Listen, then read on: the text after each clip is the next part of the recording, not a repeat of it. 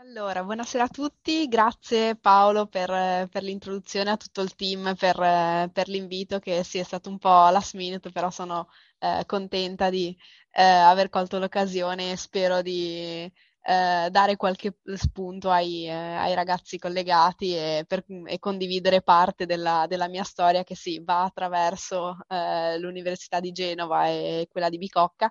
Eh, e quindi sì, abbiamo un po' di punti in, in comune con uh, Silicon Valley Study Tour. Um, partiamo però da, dal, dal, presente, da adesso. Eh, allora, attualmente io eh, lavoro come Economy Statistician presso la Banca Centrale Europea, eh, dove mi trovo in questo momento. Sono eh, in ufficio a Francoforte, dove ormai è calata la notte e i 3-4 gradi. Ehm, quello di cui mi occupo, diciamo, nel mio lavoro abituale ehm, riguarda la parte di, di vigilanza eh, bancaria che la, che la, Banca Centrale Europea effettua su tutti gli istituti di credito eh, dell'Eurozona, ma ci torniamo con un po' più di, di dettagli tra poco. Eh, volevo fare un passo indietro e partire dalla formazione, siccome appunto ho sentito che alcuni eh, di voi sono eh, ancora al, all'università Ehm, allora, io ho studiato, come appunto diceva Paolo, all'Università di Genova per il, per il bachelor. Ehm, il mio corso di laurea è stato in, in statistica matematica. Eh, all'epoca, ormai quasi eh, dieci anni fa, era un corso molto, eh, molto piccolo, nuovo e quindi eravamo veramente pochi e, e ben, ben, coccolati dai professori, eravamo una decina a studiare questo, questa materia un po' eh, innovativa, appunto parlando di innovazione che, che era statistica. Ehm, invece il master eh, l'ho fatto a, appunto a Milano Bicocca eh, nel, fino al, al, 2016. Il mio master invece era mh, statistica più in ambito imprenditoriale, che poi in realtà non è stato eh, il percorso che, che, ho seguito perché invece eh, mi sono eh, trovata un po', in, un po', di più nell'ambito appunto eh, bancario. Eh, come sono finita a Francoforte? Quindi questa è forse un po' la domanda eh, chiave. Eh, allora, dopo la laurea in, eh, a Milano Bicocca nel 2016 eh, ho, diciamo, mi ero candidata per uno stage eh, alla BCE di un anno e quindi eh, sono stata, diciamo, eh, selezionata per questo stage nella parte di statistics, quindi ehm, giusto brevemente, la, la, BCE ha diversi dipartimenti, ce n'è uno dedicato proprio a statistics eh, con circa 300-350 eh, persone e appunto nel 2016 ho avuto eh, l'occasione di iniziare uno, uno, stage inizialmente di sei mesi, poi si è prolungato eh, fino a un anno e eh, dopodiché eh, ho vinto un concorso pubblico per, per, una posizione diciamo un po' più eh, a lungo termine. Um, infatti la, la, la, Banca Centrale Europea, essendo un'istituzione europea, mh, mm, insomma, non, l'accesso eh, come con contratti più a tempi indeterminati avviene eh, con bandi pubblici come eh, come una qualsiasi istituzione pubblica eh, italiana. Eh, quindi c'è un percorso un po', un po diverso da, da, quello dell'ambito eh, privato, ma in sostanza, eh, insomma, eh, gli anni, gli, anni, sono passati e, e, dopo sette anni sono appunto eh, ancora in questo, questo posto che mi piace molto, eh, lavoro sempre nell'ambito di, di statistics, un, ho fatto un po' di cose diverse eh, negli anni, ma vorrei appunto fare un, eh, un, un focus su quello che, eh, di cui mi occupo adesso, che è appunto la parte di, eh, di vigilanza bancaria. Eh, giusto per dire due parole, ora vi mostrerò un video che è fatto da chi eh, è più bravo nella parte di, di comunicazione E, mh, solo per dirvi due parole, ehm, ora vi mostrerò un, un, video che racconta un po' più eh, in generale, in modo divulgativo, eh, la missione della, della, Banca Centrale Europea in, te- in termini di vigilanza eh, sugli, sulle banche, sugli istituti di credito. E poi vi dirò in particolare dove eh, entro io nel, eh, nel, nel, processo, di cosa mi occupo io in generale, perché ovviamente questo è un processo che coinvolge eh, un migliaio di, di persone e eh, vi racconterò un po' più in dettaglio dov'è il mio tassello. Vi spieghiamo il meccanismo di vigilanza unico. Ricordate Sara? Di recente ha imparato come la Banca Centrale Europea e l'Eurosistema contribuiscono a mantenere stabili i prezzi nell'area del l'euro. Però Sara è preoccupata. Sa che la BCE si dà molto da fare per preservare il valore del denaro, ma come può sapere che il settore bancario è sano e che i suoi risparmi sono al sicuro? La crisi finanziaria mondiale ha dimostrato come i problemi del settore bancario di un paese si possano propagare ad altri paesi. L'area dell'euro ne è stata particolarmente colpita perché paesi diversi applicavano standard diversi nella valutazione delle banche. Per assicurare in futuro l'applicazione delle stesse regole a tutte le banche e il monitoraggio permanente del loro stato di salute, i paesi dell'Unione Europea hanno creato un organo di vigilanza sovranazionale il meccanismo di vigilanza unico, con sede a Francoforte, fa capo alla Banca Centrale Europea e opera in stretta collaborazione con le vigilanza nazionali dei paesi che utilizzano l'euro. Anche i paesi non appartenenti all'area dell'euro possono partecipare su base volontaria. Il meccanismo cardine dell'unione bancaria ha lo scopo di rendere l'area dell'euro finanziariamente più stabile e di contribuire alla ripresa della nostra economia. Alla Banca Centrale Europea è affidata la vigilanza diretta, su base giornaliera, delle maggiori banche, mentre le autorità di vigilanza nazionali continuano a occuparsi dei rimanenti istituti. Ma concretamente il meccanismo di vigilanza unico cosa fa? Sara è curiosa. Il suo compito principale è controllare che le banche rispettino la normativa bancaria dell'Unione Europea e affrontino i problemi tempestivamente. Il meccanismo di vigilanza unico verifica come le banche assumono e concedono i prestiti e come effettuano gli investimenti. In altre parole, valuta se sono idonee a operare. Inoltre il meccanismo di vigilanza unico ha il potere di richiedere alle banche di detenere più moneta come riserva, ossia come rete di sicurezza in caso di problemi. Rilascia e ritira le licenze bancarie e, in alcuni casi, sanziona le banche se violano le regole. Il meccanismo di vigilanza unico si prefigge di rendere le banche più sane e più resistenti a shock esterni quali le crisi finanziarie. Queste sono buone notizie per Sara. Il meccanismo di vigilanza unico aiuta a mantenere le banche sane e i risparmi di Sara al sicuro. Ok, spero che si sia sentito uh, bene. Sì, sì. Eh, quindi tornando, tornando a noi, ehm, appunto il video era sul sistema di, sul meccanismo di vigilanza unico che, che la BCE eh, fa sulle banche del, del, dell'Eurozona e non solo. E, ehm, per, come avete sentito, eh, ecco, una serie di, eh, di, azioni, quindi ci può essere, ci sono dei, dei target che le banche devono, devono raggiungere per eh, in modo che eh, venga assicurata la stabilità del sistema eh, bancario in Europa. Eh, la BCE ha il potere di sanzionare alcune banche se questi eh, requirement non sono rispettati e appunto un, tutta un'altra serie di eh, azioni che abbiamo sentito in questo, in questo video. Cosa faccio io? Questa è un po' la, la domanda.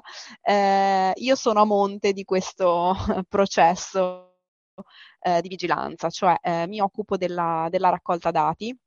Eh, appunto, eh, ogni, ogni, istituto di credito eh, dell'Eurozona è obbligato per, per legge a mandare eh, alla BCE un certo numero di, di, di dati ehm, sul, appunto, sulle, sulle proprie eh, performance. Mm, solitamente raccogliamo dati a livello ehm, a livello aggregato, quindi ogni singola banca eh, ci invia i propri report seguendo degli standard internazionali con frequenze differenti, eh, solitamente ogni, ogni, mm, ogni, trimestre, ma anche ehm, ci sono dei report che noi riceviamo mensilmente.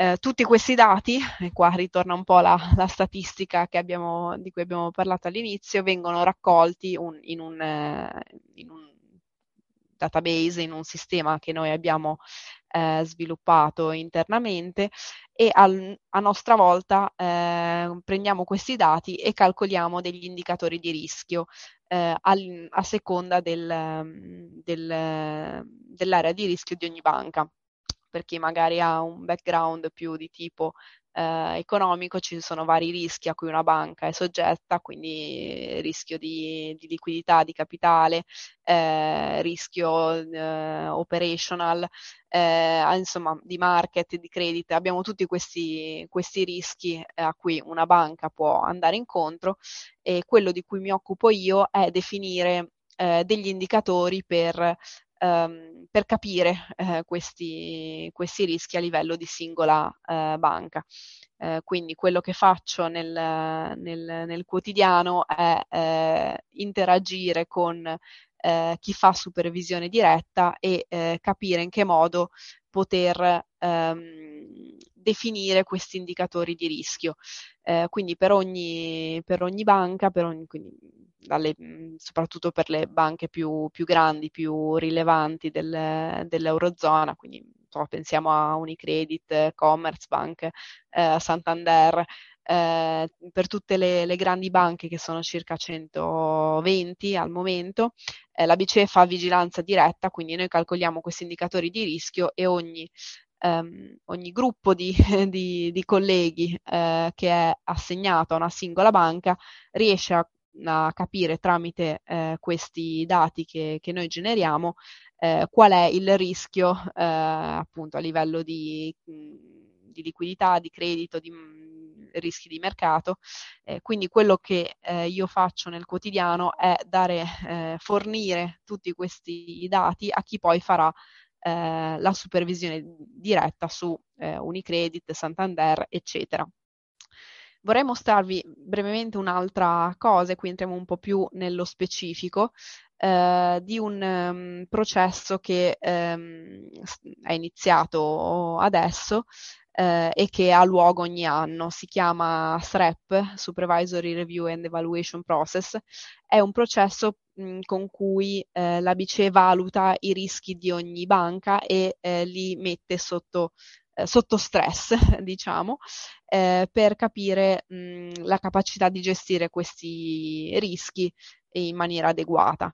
I risultati del, di, di, questi SREP precedenti sono sul sito della BCE, nel caso qualcuno fosse interessato, per esempio uno dei, eh, dei main findings dell'anno scorso erano ovviamente l'impatto della, della guerra in Ucraina e gli ultimi effetti del Covid sul, sulle banche. Quindi è molto interessante eh, vedere come questo abbia avuto un, uh, un, impatto ovviamente anche su questo uh, processo nel, nel 2022.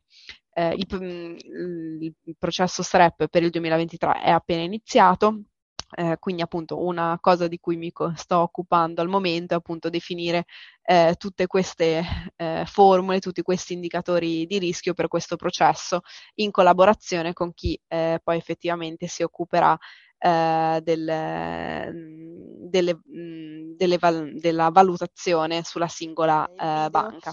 Ogni banca riceve un voto da, da 1 a 5 eh, 1 significa fantastico, non devi fare nulla, 5 significa meglio se, se chiudi lo sportello.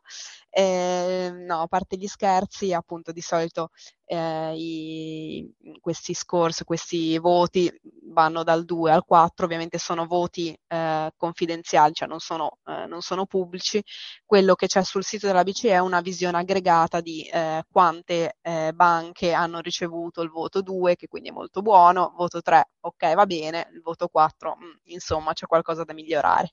Eh, fortunatamente il numero di banche che nel 2022 ha ricevuto un voto 4, quindi not so good, è intorno all'8%, quindi eh, insomma queste banche avranno più homework, più compiti a casa da fare per, eh, per l'anno successivo e come compito si intende detenere più capitale oppure ridurre il numero di crediti deteriorati.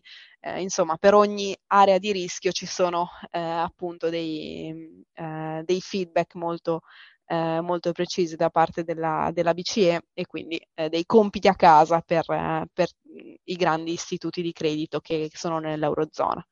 Eh, il mio lavoro, eh, appunto, come, come, ho detto, ma lo ripeto brevemente, si tratta di fornire eh, questi dati per, a, a, in modo che questo sis- sistema di, di, scoring finale sia, sia possibile. Quindi tutte le decisioni si basano comunque su eh, sui dati che noi raccogliamo.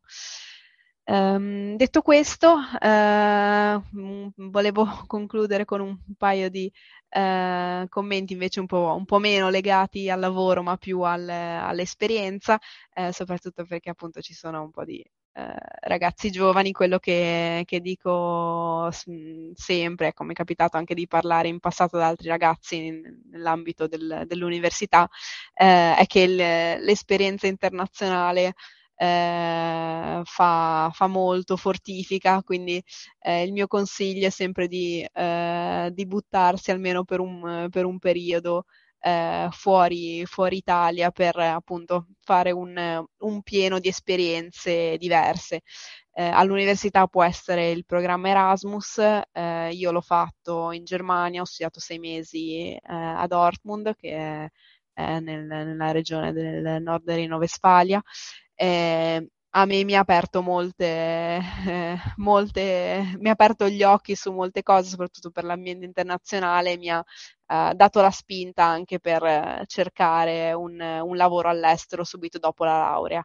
Eh, magari non, eh, non, è il caso eh, vostro dei ragazzi qua, qua connessi, ma quello che vorrei dirvi è di non, non chiudervi e non eh, non rimanere per forza eh, ancorati al, al vostro, alla vostra città di provenienza, ma anche per un breve periodo un'esperienza all'estero può eh, veramente eh, fare la differenza. Non deve essere eh, per sempre o per lunghi anni come nel mio caso, eh, ma anche solo fare qualche, qualche, mese, uno stage, il programma Erasmus, ci sono davvero tante possibilità e si torna a casa con, con eh, il cuore pieno di, di gioie, di esperienze eh, che, che, non si avrebbero ecco, stando nel, nel, proprio, nel, proprio, ambiente. Quindi lo consiglio eh, vivamente e, e, poi magari vi, ecco, si torna a casa con, con, tanti, eh, con un bagaglio ecco, che altrimenti non si avrebbe. Quindi...